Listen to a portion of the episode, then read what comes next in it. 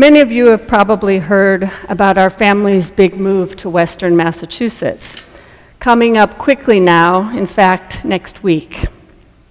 For me, it means leaving Los Angeles after coming here for graduate school thirty, nearly thirty years ago. And after meeting my husband some twenty years ago, raising our two children here, despite our best intentions to leave on several occasions, to escape, as my New Englander husband says, the crowds, traffic, and unrelenting sunshine. But it's really happening this time, and obviously this was on my mind as I reflected on the readings for today. Also on my mind, on a more somber note, was another transition I've been facing. Some of you may have heard that my mom passed away early last month. She had been declining over the past year, so not entirely unexpected, but still jarring and life-changing. So in addition to the move, been dealing with memorial services, seeing family, and saying goodbye. So when I saw the gospel reading for today, I thought, of course. This one about Jesus telling the would-be follower that he shouldn't go bury his father. That's the one I get to preach on. But yes, it had to be this passage, because it is full of themes about moving, transition, and loss, and what it means to be a follower of Jesus. Challenges that we all face at one time or another, and for which God's word can provide us with guidance and hope. The beginning of our gospel reading today marks a significant transition in Jesus' life and ministry. Up until now, Jesus had been teaching his disciples and healing the sick, performing miracles, and he had sent the twelve out to proclaim the kingdom and heal the sick. He had gone up the mountain to pray and had a dazzling encounter with Moses and Elijah. You could say his ministry was flourishing. And yet in Luke nine fifty-one, the first verse that we heard today, there's a shift. We hear, when the days drew near for Jesus to be taken up, he set his face to go to Jerusalem. Set his face, a phrase that seems familiar yet strange. In the Greek, it was stone-like, as if he was bracing himself.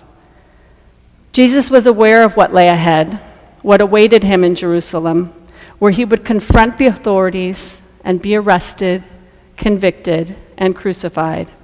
And yet he set his face toward Jerusalem, a single-minded determination. And because of this determination, he was not received by the Samaritans, who disagreed with the Jews about where to worship God. Having forgotten Jesus' earlier admonition to shake the dust off your feet when he sent out the twelve, James and John ask if they should command fire to come down and consume the Samaritans. But this is not the way of Jesus. His is not the way of violence. Instead, they move on.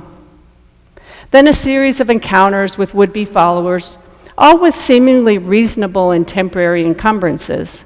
To the one who proclaims, I will follow you wherever you go, Jesus responds with an ambiguous statement about foxes having holes, birds having nests, and the Son of Man having nowhere to lay his head. It's almost as if he is asking this person, are you willing to become homeless, to forego the normal comforts needed to sustain life, to follow me?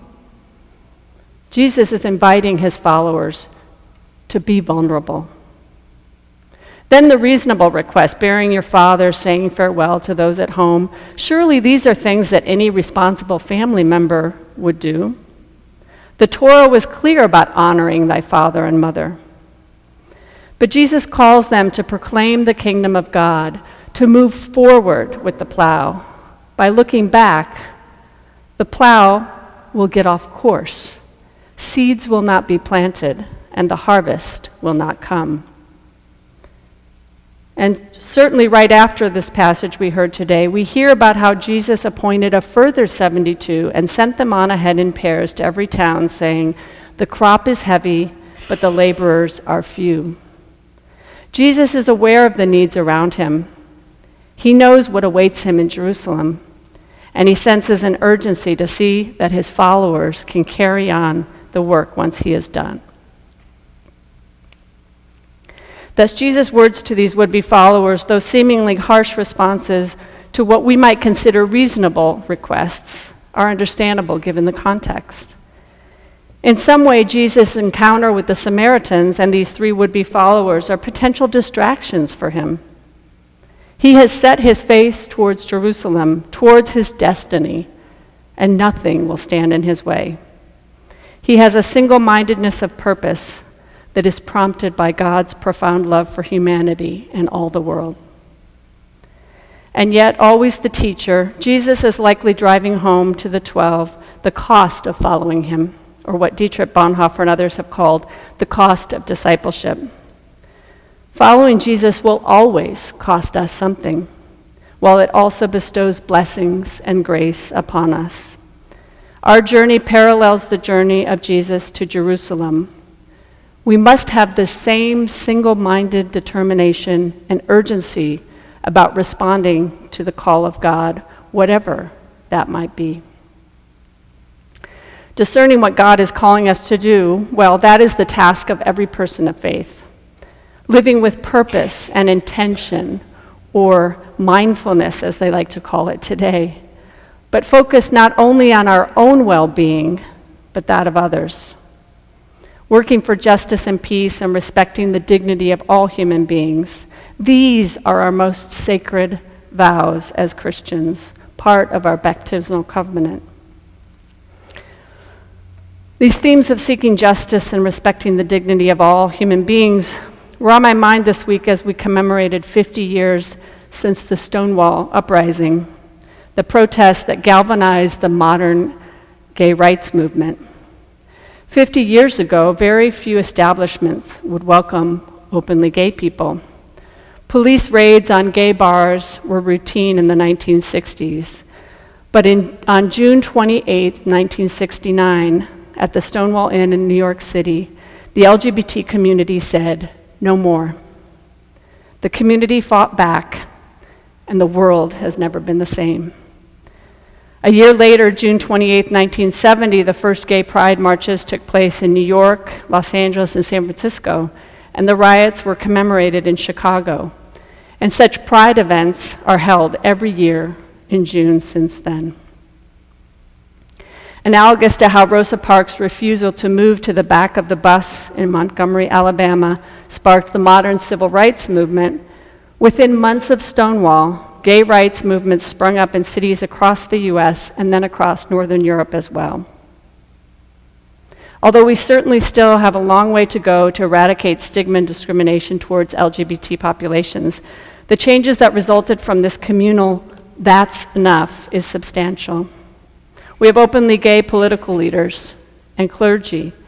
In one of the remembrances this week, I heard people talk about how Stonewall and the subsequent gay rights movement made it possible for them to come out to their family and friends, and how transformative that was, not having to hide who they are. The parallels to the current environment for immigrants was striking to me. Immigration raids instilling fear in a stigmatized community, people hiding their status or just literally hiding, babies in cages and children sleeping on concrete floors in detention centers without blankets and denied basic tools for hygiene and health, injustices done in the name of security and maintaining order. Does this all sound like a sick sort of deja vu? Wasn't it a year ago that I talked about the family separation policy in a sermon, and we saw such outrage as awareness of these policies became more mainstream? And wasn't it a year ago that the current president caved to enormous political pressure and signed an executive order meant to end the separation of families at the border? Yet here we are. When will we see a Rosa Parks or Stonewall moment for immigrants, when the people say, "It's enough"? Yesterday, the seven Episcopal bishops in the state of California issued a statement decrying inhumane treatment of migrant children. I encourage you to read this statement. We have made copies available in the back as well as on Saint A's Facebook page. The statement succinctly outlines the theological and moral imperatives for opposing the inhumane conditions in which our government is holding migrant children. Importantly, it includes several action steps, like advocate, speaking with your representatives and local officials, march in protest. There's a Lights for Liberty march on July twelfth. Volunteer with and donate funds to organizations doing immigration law work at the border. Donate goods and money. And an interesting one, build relationships with local Department of Homeland Security community relations officers. And of course, pray. And I would add another, build bridges and connections between immigrants, particularly those with precarious, precarious statuses and non-immigrants. We know that one way to reduce prejudice and increase empathy is by humanizing the other. Certainly, more people coming out about their sexual orientation and gender identity, as well as legalizing same-sex relations, relationships have made this diversity more accepted in our society. In a similar way, allowing undocumented immigrants to come out of the shadows would be transformative to our communities and nation. For in our Galatians reading today, Paul tells us, "For freedom, Christ has set us free. Stand firm, therefore, and do not submit again to the yoke of slavery." This freedom of God, freedom that Jesus calls us to, is not freedom from the cost of discipleship, but freedom for it. Freedom to act in love and be guided by the Spirit. Or as J K said to me this week, when you're free, you have to fight for others. Certainly, we can look back to recall the inspirational and pivotal moments that sparked past collective efforts to restore the dignity of marginalized populations, such as Stonewall. Yet we must plow forward, sowing justice and peace until all are free. We must stand with others who do not have freedom currently. That is our Christian duty. A German Lutheran pastor, Martin Niemöller, was imprisoned by the Nazis and narrowly escaped death, later wrote about his regrets for not having spoken out earlier. I've adapted his famous prose uh, for this occasion. "First they came for the gays, and I did not speak out because I was not gay. Then they came for the blacks, and I did not speak out because I was not black. Then they came for the immigrants, and I did not speak out because I was not an immigrant. Then they came for me, and there was no one left to speak for me." God calls us to join our voices with those suffering injustices and inhumane treatment. With Jesus as our example, we must set our face stone-like toward Jerusalem, to whatever place or mission to which God calls us, and not allow distractions to keep us from God's purpose. Amen.